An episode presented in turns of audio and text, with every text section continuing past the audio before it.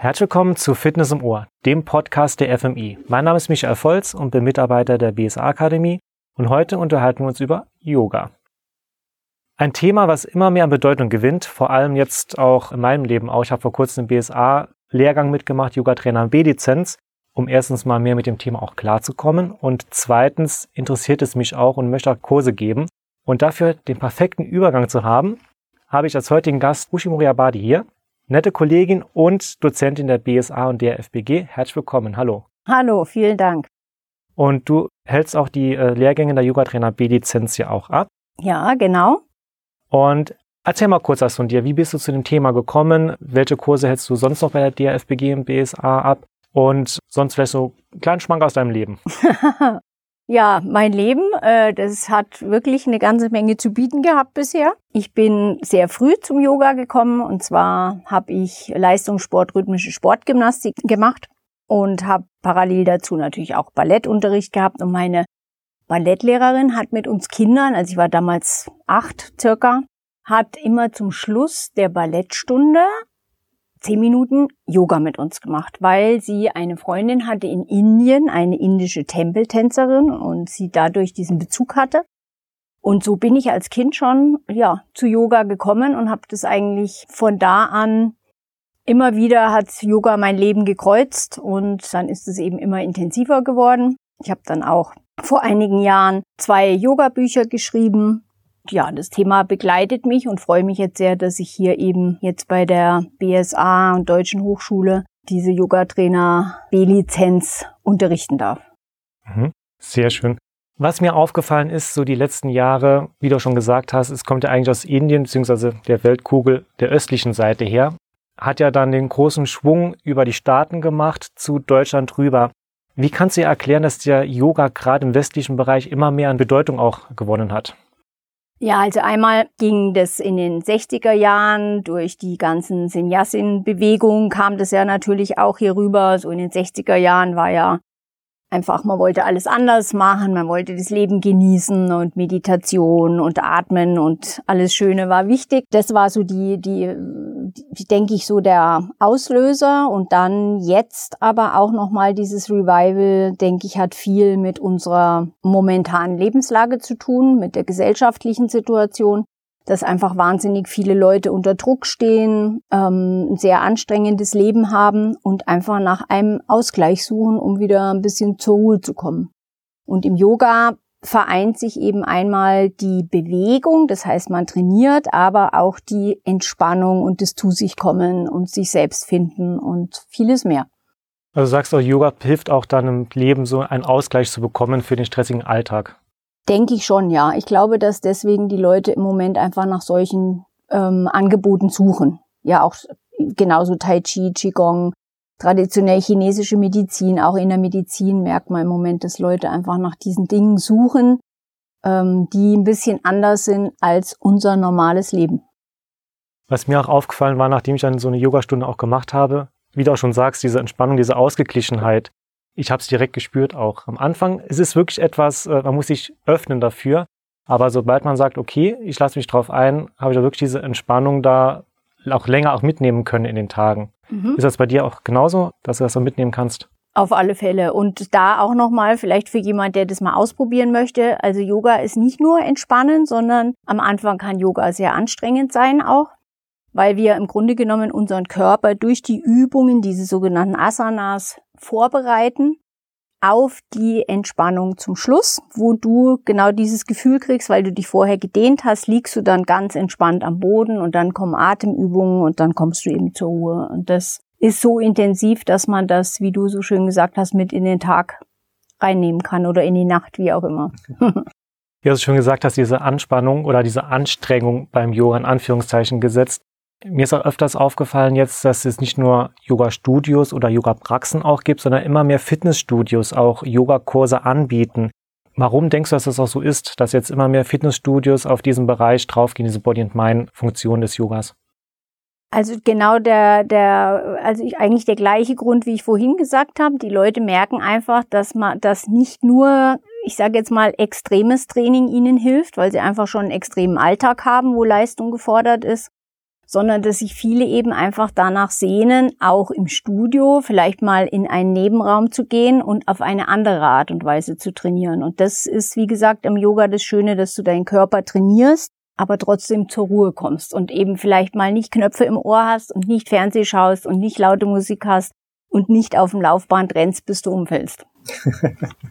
das kann auch mal im Fitnessstudio sein, als Entspannung dienen, aber in der Tat, ähm, dass auch Yoga dann für den Geist auch dieses Abschalten hilft.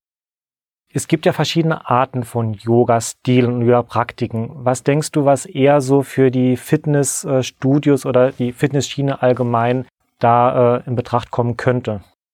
Also ich denke, generell sind sicherlich erstmal die Yoga-Richtungen, die sehr körperbetont sind ähm, weil ja der klassische Fitnessstudio-Besucher sich bewegen möchte, also weniger die Richtungen, die äh, als Schwerpunkt Meditation haben, so dass ich, also das sieht man auch im Moment, die Richtungen wie Ashtanga Yoga, Vinyasa Yoga, Hatha Yoga, also die klassischen Sachen eben sehr beliebt sind im Studio oder dafür geeignet sind. Mhm. Ähm, kannst du mal vielleicht in zwei, drei Sätzen kurz erklären, was man in einzelnen Stilen dann versteht für eine Person, die noch nicht sich mit Yoga ähm, beschäftigt hat? Also Hatha Yoga ist, sagt man immer so, das klassische Yoga. Dort verbleibt man ähm, für einige Atemzüge in den Positionen, in den sogenannten Asanas. Dann das Vinyasa Yoga ist eine Yoga-Form, wo man die gleichen Übungen macht, die aber sehr flüssig aneinander hängt. Und das Ashtanga Yoga ist die Art oder die Richtung, die am herausforderndsten ist, körperlich, sehr körperlich betont, wo man dann zum Beispiel so Übergänge dann mit Sprüngen ähm, ausstattet oder ja, ein sehr sportliches Yoga. Aber im Prinzip die Übungen, die Asanas sind immer die gleichen, die werden nur in anderen Varianten ausgeführt. Okay als ich mich so mit dem Thema Yoga beschäftigt habe und auch überlegt habe, wie ich das am besten für ein Kurskonzept zum Beispiel im Fitnessstudio anwenden kann, bin ich über so ein paar Klischees gestolpert. Ich habe mal so die drei, die Top 3 mir rausgesucht ja, gehabt ähm, und lese einfach mal vor mhm.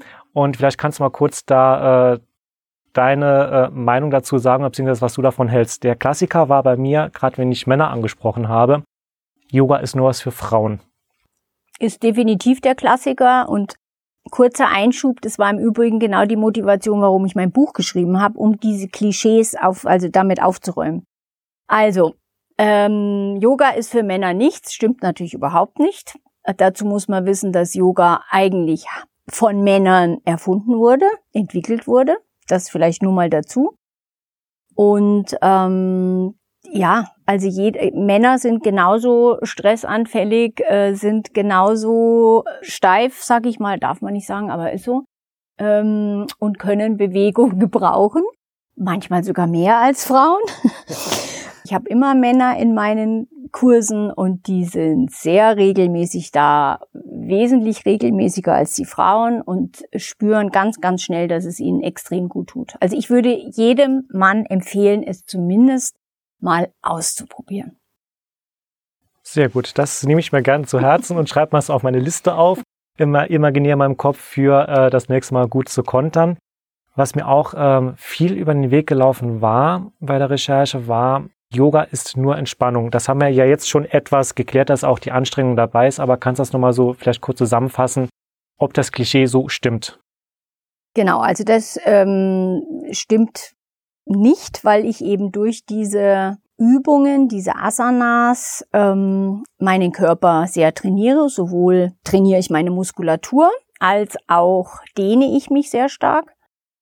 Und vielleicht dazu eben aus, auch aus der Yoga-Philosophie muss man wissen, dass diese sogenannten Asanas, diese Übungen im Grunde genommen dafür da sind, dass ich später im Sitzen meditieren kann. Und der Körper wird durch diese Körperübungen auf die Meditation vorbereitet und dann komme ich im Grunde genommen in diese tiefe Entspannung hinein, wobei wir auch während den anstrengenden Körperübungen unseren Geist schon entspannen, weil wir uns so konzentrieren müssen, dass die Übungen richtig durchgeführt werden, dass einfach die Arbeit, die Familie, der Ärger in den Hintergrund kommt. Und dadurch entspannt der Geist, der Körper erst später, aber genau, geht Schritt für Schritt.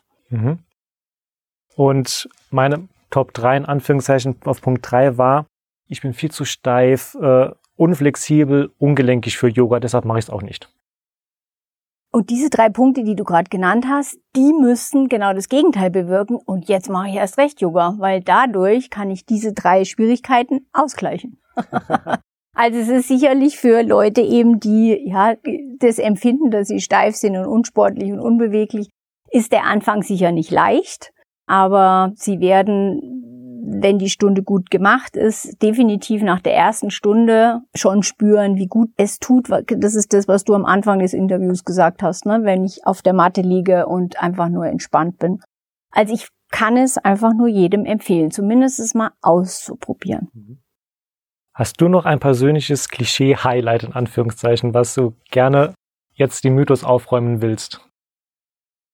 Ähm, ja, also Klischee ähm, in Yoga oder in Yogaräumen sind immer gibt's immer Räucherstäbchen und da wird immer mit der Klangschale Musik gemacht und dann müssen alle Om singen und solche Sachen. Das das ist auch so typisch, ja. Das kann mal passieren, dass man in sowas reingerät, aber das äh, hat im Grunde genommen nichts mit Yoga zu tun, ja. Also in keiner Yoga-Philosophie, in keinem, in den Yoga-Schriften steht, dass ich Räucherstäbchen anzünden muss und eine Klangschale dazu brauche. Also darum geht es nicht. Von daher wäre wär mein Tipp immer für jemand, der einfach ein bisschen Interesse dran hat, einfach ausprobieren. Wenn es der erste Lehrer nicht war, dann einfach nochmal einen zweiten Lehrer probieren und sich einfach ein Bild machen. Und dann wünsche ich jedem, dass er eine gute Erfahrung macht.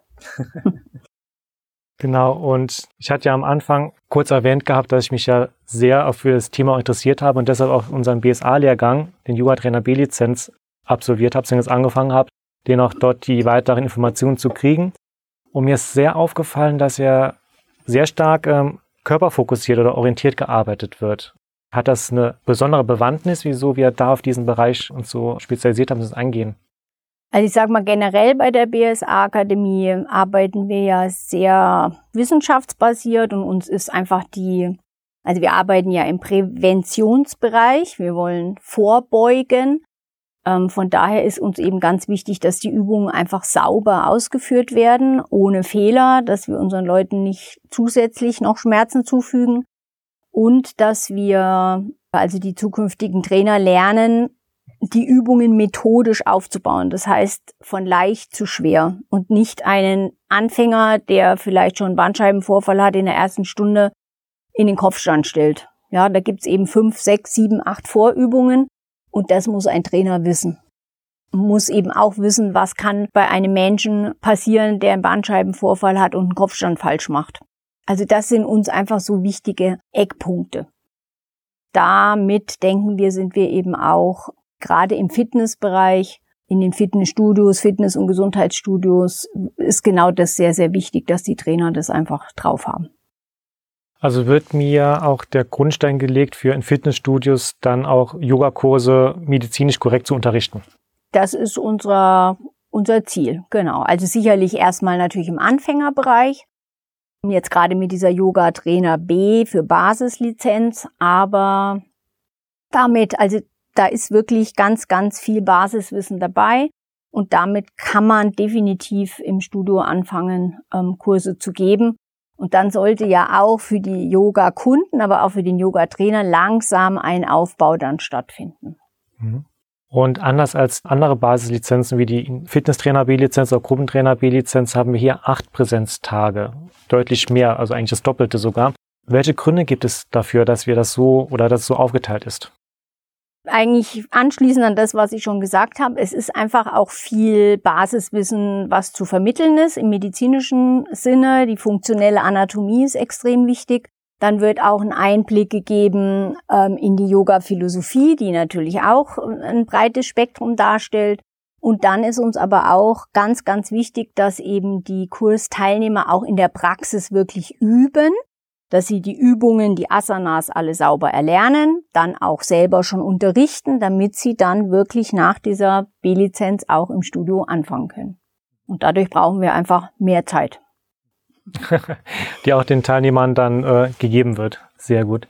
Nochmal kurz zurückzukommen auf die Fragen der unterschiedlichen Yoga-Arten. Wir werden auch verschiedene Yoga-Arten ja auch dann vorgestellt, beziehungsweise kurz erwähnt. Aber was ist deine liebste Yoga-Art oder Yoga-Technik? Kann ich für mich persönlich gar nicht sagen. Also ich habe ganz, ganz viel ähm, ausprobiert.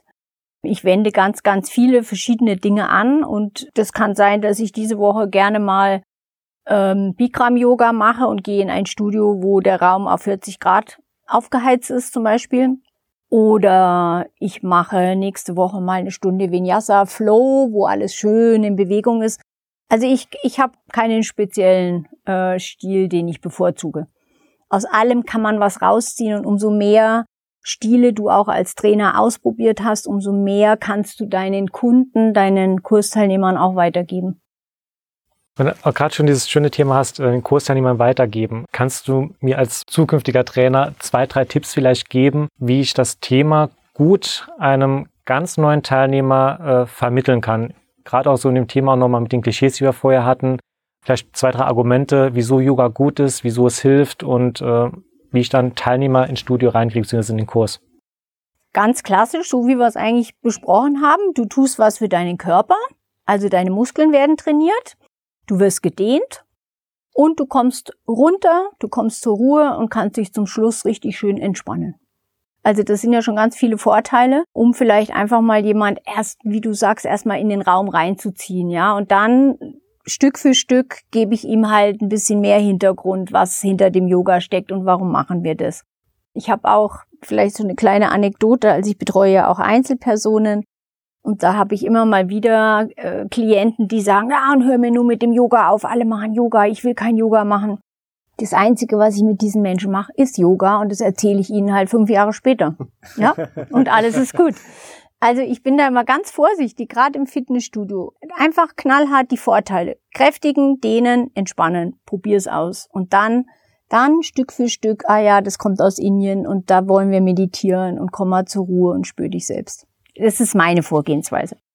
Sehr schön. Ich fasse nochmal gerade ganz kurz so zwei, drei kleine Punkte zusammen. Also Yoga ist eigentlich für jeden etwas, der sich gerne auch dann ein bisschen auch etwas öffnen will.